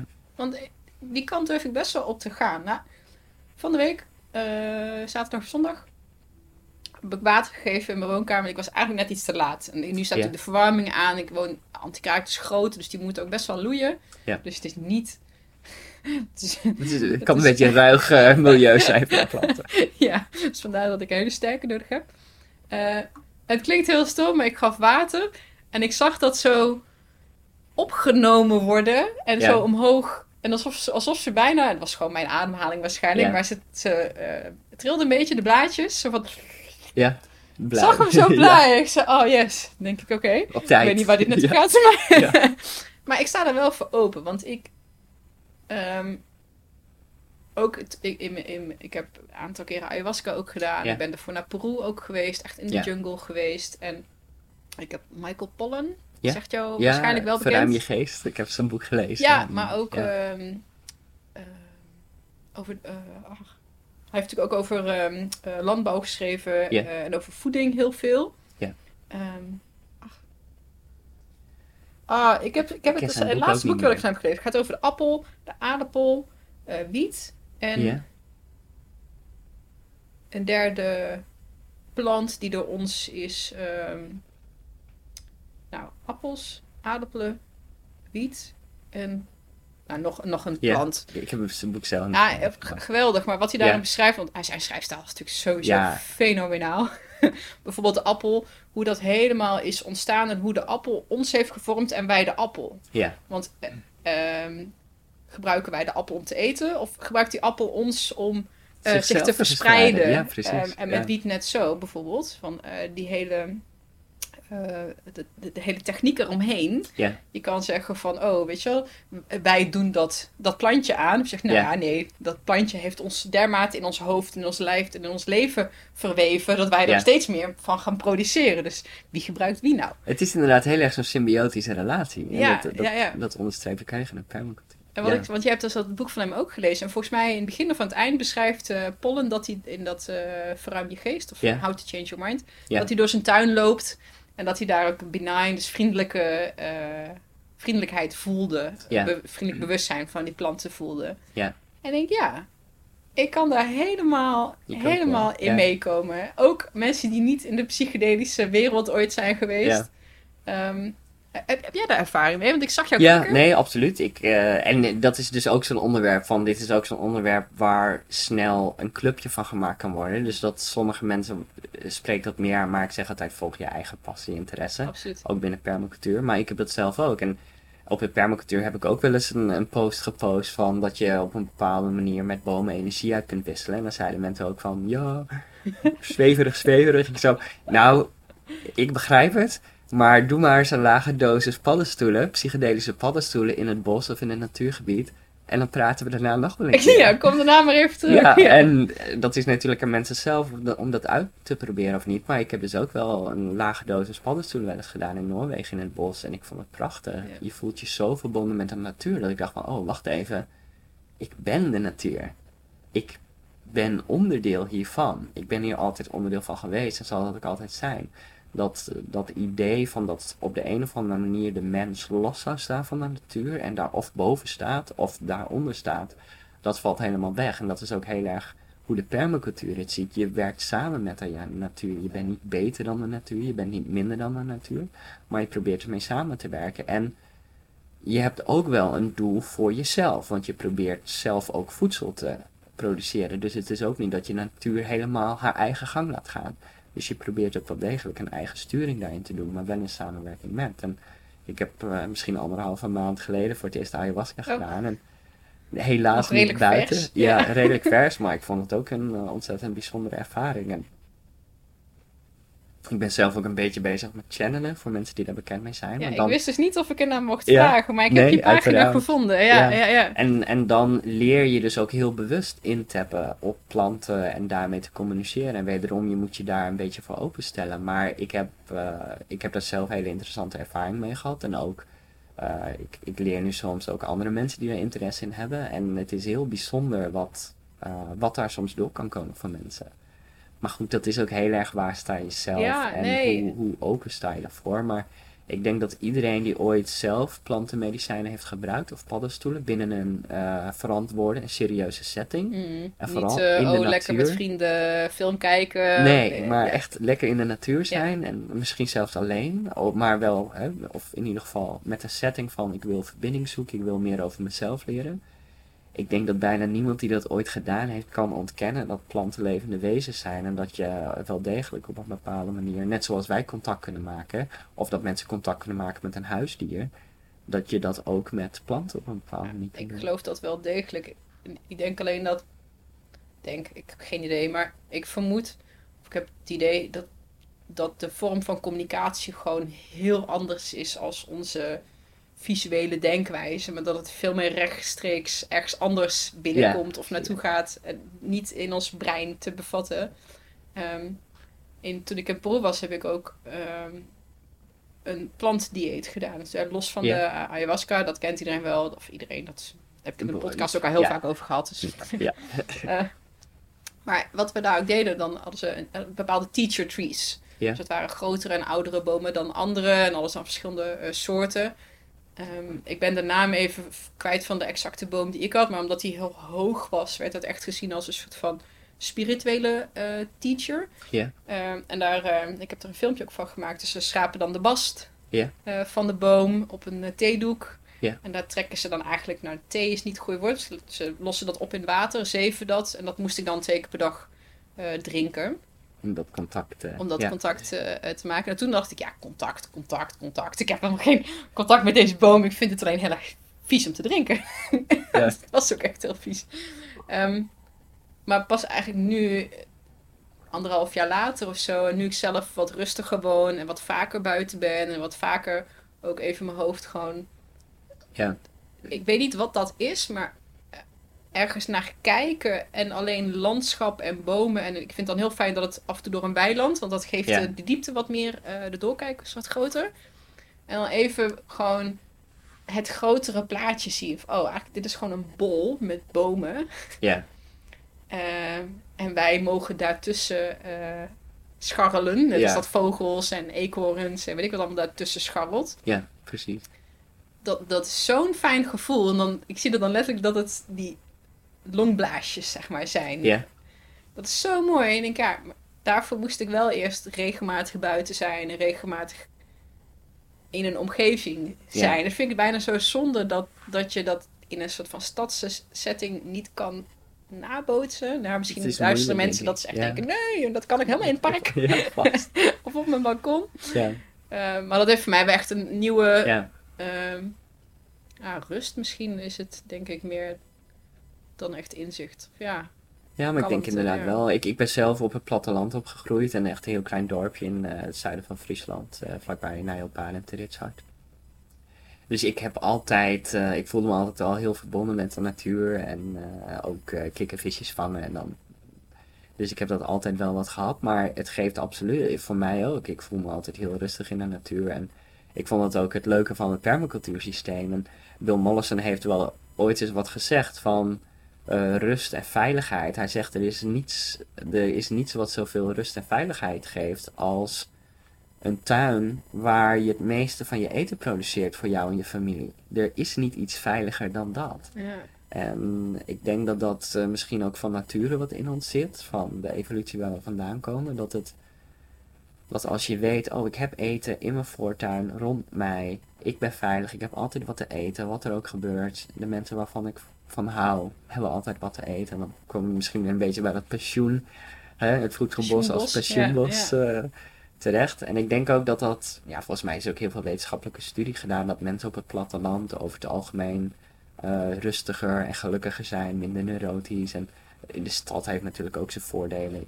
Ik heb in Noorwegen het geluk dat ik heel erg op de grens van Oslo woon.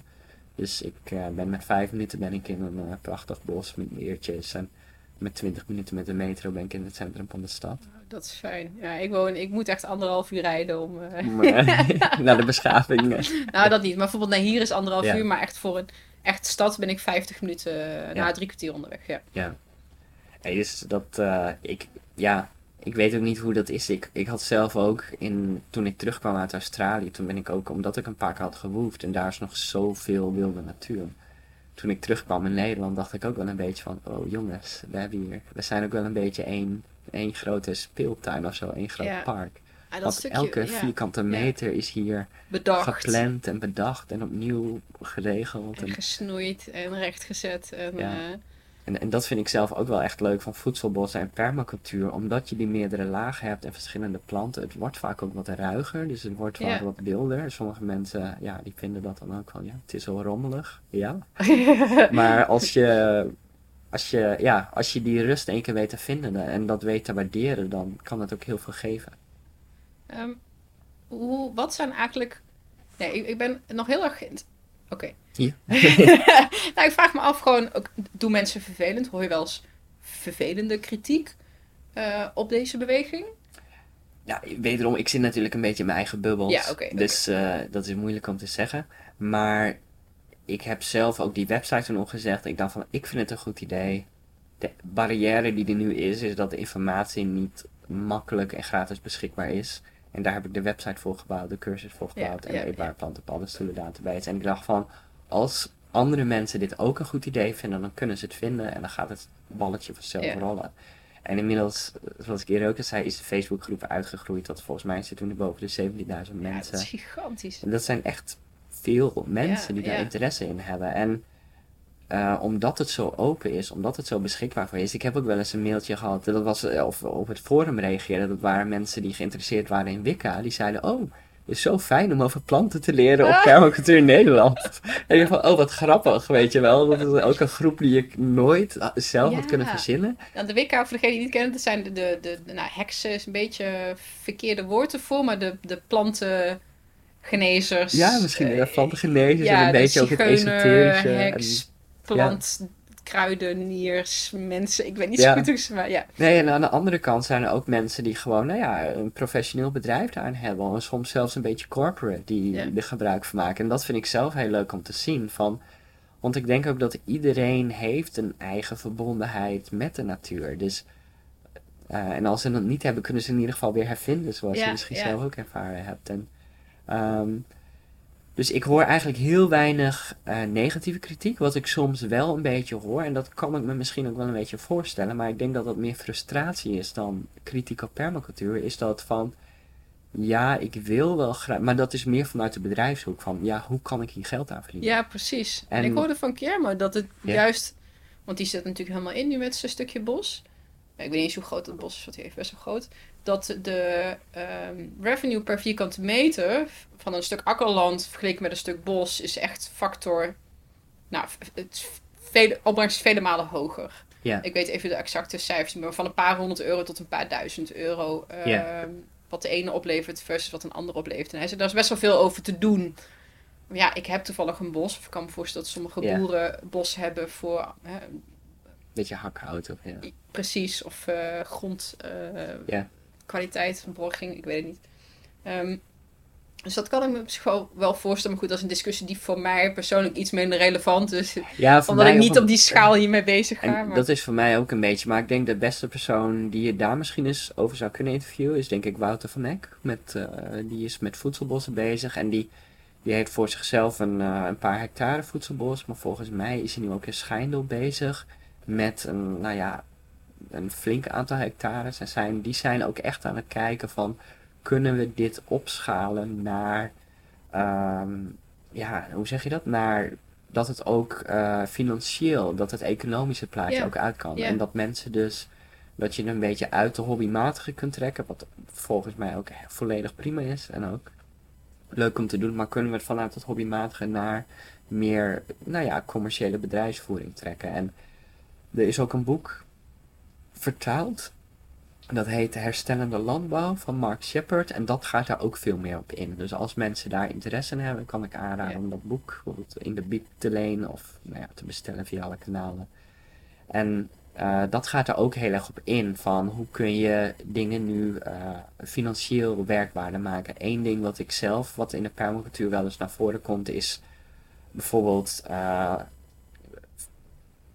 koeien, kippen en eenden combineren en die achter elkaar zetten. Dus kleine stukjes in plaats van één groot land. Dat je land afzet in verschillende vlakken. En dan zet je eerst de koeien erin en die vreten dan in 1 of 2 dagen alles kaal. En die poepen er ook. En dan zet je de koeien naar het volgende stukje. En vervolgens zet je de kippen erin die een beetje in de koeienpoep... de vliegjes eruit eten, et cetera, et cetera. En zo kun je dus via timing en via het afstellen van verschillende dieren op verschillende tijden... kun je zowel goed voor het land zorgen, als kun je er ook een behoorlijke opbrengst uit halen. Ja. En ik heb recent ook een film gezien, The Biggest Little Farm, of The Smallest Little Farm. Ik weet niet helemaal wat het is. Ja. En dat is ook een hele leuke film, die ook heel erg gaat over...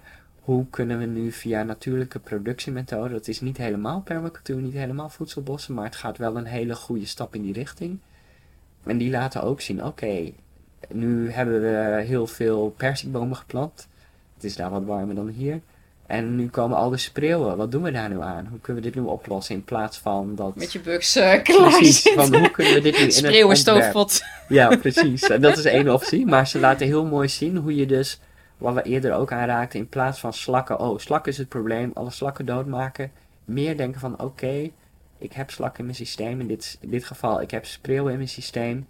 Wat kunnen we doen om dit tegen te gaan? En zij komen dan met het ophangen van nestkasten voor roofvogels. En dan zie je dus, er komen torenvalken en de sperwers in het systeem. Ja. En vanaf dat moment... heb je nog wel eens een spreeuw, maar ze zijn niet meer dat de hele zwerm een uur lang op een boom kan zitten, omdat dan de roofvogels komen. Ja. En dat is heel interessant om te zien. En ze laten ook heel goed de frustraties zien die je soms tegenkomt. Maar ook dat als je nadenkt en vertrouwen hebt en meewerkt met de natuur, dat je vaak oplossing in de natuur kunt zoeken. En aan de voorkant is dat misschien wat meer denkwerk, maar op termijn heb je er veel minder werk van. Want als je systeem in balans is, dan hoef je dus niet elk jaar te spuiten tegen luizen, tegen dingen. Ja. En op die manier is er dus ook een beetje van in het algemeen denken. En om misschien terug te komen op je eerdere vraag van zijn er wel eens mensen die echt gefrustreerd zijn. Ik merk vaak dat de frustratie dan komt uit ik wil wel anders, maar ik moet zo en zoveel geld elk jaar van mijn land halen. En ik heb niet de tijd om 3 jaar niet te kunnen oogsten. Want dat vindt de bank niet goed. En nou ja, ik heb zelf het idee dat de meeste kritiek uit de sector, dat meer frustratie is. Dat die mensen het gevoel hebben dat ze zelf zo vastzitten in dat banksysteem, in de regeltjes. En, des te meer reden om uit die red race te willen, lijkt me. Precies. Maar goed, ja, soms sta je gewoon in een soort van spagaat. Je kan daar nog niet, maar je kan ook niet afscheid nemen van waar je nu in staat. Ik denk dat, dat is natuurlijk het grotere politieke speelveld speelt natuurlijk ook een rol. En, je eigen overtuigingen. En hoe we ons economische systeem hebben ingericht. Waarbij landbouwgrond is heel duur. Maar ja, het is vooral, we hebben bijna geen boeren meer. Ik geloof dat de gemiddelde leeftijd van boeren inmiddels ver over de 50 is in Nederland. Nou, anders zou ik zeggen voor mensen zoals ik. Nou, sla mijn slag. Ik wil heel graag iets kopen waar ik nu woon. Of in ergens iets meer richting snelweg ook wel. Want ik wil daar eigenlijk niet meer weg. Nee. Die omgeving. Maar wat je ziet, ik heb mezelf daar ook eerder wat in verdiept in het bankensysteem, is dat landbouwgrond is dan heel duur. Dus boeren zijn dan zogenaamd heel rijk. Nee, maar ook relatief wel. Maar wat je dus ziet is dat heel veel boeren moeten dan telkens meer en meer geld lenen. En dan hebben ze op papier wel, want de landbouwgrond is dan sowieso duur. Dus op papier zijn ze dan wel liquide. Maar wat als die bubbel straks wel eens barst? Maar banken kunnen ook niet zeggen, nee, de grond is dat niet waard. Want dan hebben zij een enorm gat in de begroting. Yeah. Dus we hebben ook een soort bubbelsysteem van onze economie gecreëerd, waarbij we telkens meer schulden moeten opbouwen. Dus alles wordt maar telkens duurder. Maar het is ergens ook heel fictief. Ja, en dat tot er weer van binnenuit ergens een zaadje moet gaan groeien om dat dan weer weg te duwen. Ja, maar dat is ergens heel jammer, want daardoor zie je dus dat het economische systeem en die bubbeleconomie, dat legt, dat zie je nu ook telkens meer. Je krijgt een paar mensen, een kleine groep die telkens rijker wordt. En heel veel mensen die telkens iets armer worden. En het is heel jammer voor de landbouw, want de landbouw wordt geforceerd om telkens meer schaalvergroting te doen. Ook om in aanmerking te komen voor bepaalde subsidies. En dus daar zit een hele rare wereld nog. En ik heb mezelf daar nooit echt heel hard in gestort. Omdat, daar vallen misschien ook de harde klappen. Maar ook omdat ik denk van permacultuur, het hoeft ook niet op die schaal. Je kunt ook gewoon klein beginnen. En ik hoop dat de essentie ervan en de visie ervan uitdragen, ook op hele kleine schaal. Ja, en ik hoop dat door die pioniers als Wouter van Eck en ook andere boeren, er zijn wel degelijk boeren te vinden die wel al zeiden van, nou weet je wat, ik wil het anders doen en ik ga het anders doen. Dus ook superveel respect daarvoor. En die zijn ook telkens meer te vinden in Nederland. Dus het is ook leuk om daar misschien, om die mensen wat meer. Volgens mij had Tegenlicht recent een leuke aflevering waar ze heel veel nieuwe landbouwinitiatieven bekijken. Dus onder andere het voedselbos, maar ook herenboeren, waarbij mensen een soort coöperatief starten. En die huren dan een boer in om voor een grote groep mensen voedsel te produceren. Er wordt wel gekeken naar alternatieve modellen, maar zelf heb ik altijd nog een beetje het idee dat hoewel op dit moment ons economische systeem hebben ingericht, dat helpt niet mee, laten we het zo zeggen. Nee. Maar ik heb ook geen goede oplossingen. Dus, en jij bent gewoon in Noorwegen gaan wonen. Dus. Wat me net nog getriggerde, zei dat contact met het wild. Eergisteren stond ik echt oog in oog met een heel groot ree. Nou, die staan er heel veel bij mij in de buurt. Ik heb ze ook al vaker gezien. Maar nooit zo dichtbij. Dus dat was echt. Ik dacht, ik liep nog. Eigenlijk waren het meestal nog redelijk een beetje druk. Nou, druk. Zie ik wel eens iemand met een hond. Ja. Ik ken het principe van het platteland. Wat doen die mensen hier? En ik dacht eerst, ik zie een hond. Of er is een hond ergens in de bosjes naast het pad. Dat kan. Ja. En toen dacht ik, nee, dat is geen hond. Het was een ree. Die stak de weg over, want daar was nog een klein stukje weg. Wat dan zo'n ree doet, denk ik, stommerd. Ja. Midden op de weg zo mij aankijken. Maar ook dat. Maar goed, soms sta ik gefascineerd naar een pad te kijken die ik op een weg vind. Maar ik kan niet uitleggen dat besef van, dat is wild. Ja. Die leeft hier in het wild. Ja. Ik zie ook vogels die in het wild leven en eekhoorntjes. Maar zo'n groot zoogdier, op de een of andere manier, ik weet niet wat dat is of wat dat maakt je dat je weer een soort van heel erg tribal mens zijn wordt of zo. Zo van, oh, maar er was ooit een tijd dat ik ook gewoon hier buiten woonde. Yeah. En af en toe een ree moest doden om vlees te kunnen eten. Yeah. Dus dat helpt mij heel erg om uit het denken te komen in... Ja, als ambitieuze ondernemer en bezig en bereiken en bouwen en groeien. Yeah. En dan even met oog in oog staan met gewoon even wilde natuur. Geweldig. Ja, dat voelt dan zo rijk. Yeah. Dus dat wil ik nog even delen. Even zo van, hoe fijn. En ik wil mensen op, gaan naar buiten. Ja, nee, ik heb het zelf ook al. Toen ik had... in Friesland had ik ook, er was één plek, daar kwam heel veel wind vandaan. Dus ik had daar een windhaag gemaakt met verschillende, ook wat hazelnoten erin van verschillende. Rode hazelnoten, groene hazelnoten en wat andere planten. En ik ging dan vaak even een rondje door de tuin. En even bij alle planten langs, gewoon even kijken wat ervoor stond. En er was één keer, en dat zag ik op zo'n rood blad. En ik weet niet, ik ken nog steeds niet wat voor insect het was, maar een heel klein mugje. En die was daar heel hard aan het dansen. Vast een of ander paringsdansje of zo. Maar ik heb er echt 5 minuten gefascineerd naar staan te kijken. Gewoon, weet je, je schept ook, als je zo'n systeem één keer hebt gebouwd, je schept ook zoveel ruimte voor andere wezentjes om lekker hun ding te doen. Ja. En dat vond ik zelf ook wel heel bijzonder. Van, je helpt dan. Maar ook van... Het raakte mij ook zo sterk of zo. Dat zo'n heel klein insectje, die zit dan vrolijk op zo'n blad te dansen. En dat deed me zoveel goed. Ja, ik vond het zo grappig hoe dat is. En ik denk oprecht dat het heel gezond zou zijn voor heel veel mensen. Als ze, als inderdaad die rust en dat contact wat meer zouden kunnen vinden. Ik zit naar de tijd te kijken, maar het brandt op mijn lippen. Ik heb nog nooit iemand ontmoet die... experimenteert of die channelt of gechanneld heeft. Of daar... Ik heb goede tijd hoor. Maar, oké. Ja. Nou, misschien laat ik hem maar gewoon lopen en dan... Yeah. Want ik vind dat heeft eigenlijk helemaal niks met permacultuur, maar misschien wel, want... Ja, heel... maar vanaf de buitenkant denk je, waar gaat dit dan weer over? Dus misschien knip ik het ook wel, maak ik er even een klein losse addendum van of zo. Wil je er iets over vertellen? Want dat was het. Dank je voor het luisteren, voor je aandacht, voor je tijd. En je hoorde het al...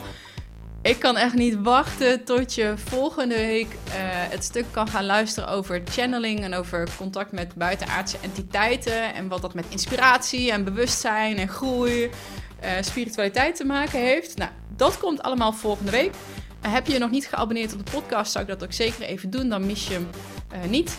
Deel ook gerust je inzichten of je takeaways of je vragen naar aanleiding van deze uitzending met me. Dat kan gewoon, waar jij dan ook maar zit op Instagram of als comment in de WordPress of via de mail. Ik sluit deze aflevering af met een nummer van Paul Weller en dat heet Wildwood. Dat is een wat ouder nummer. Ik kwam hem laatst per ongeluk tegen in mijn playlist, kwam hij voorbij. En ik zat net in de auto en het zonnetje scheen zo lekker door het raam. En ik kon lekker meezingen en ik had zo'n heerlijke vibe. En dat gevoel wil ik jou nu ook meegeven. En ik vond hem ook wel heel erg toepasselijk in het thema over voedselbossen. Oké, geniet van je dag. Tot volgende week. Ja, dat is natuurlijk super leuk bedacht, Jeannette. Alleen vindt de Buma Stemra dat ook wel oké? En ga je dan niet heel erg boetes krijgen? Ja, terecht merkt een aantal luisteraars dat op. Super fijn dat mensen me dat ook eventjes laten weten, want ik heb daar echt totaal niet bij stilgestaan. Dus helaas, we eindigen niet met wat lekkere muziek, maar gewoon met ik die zegt, ik hoop dat ik je volgende week weer zie.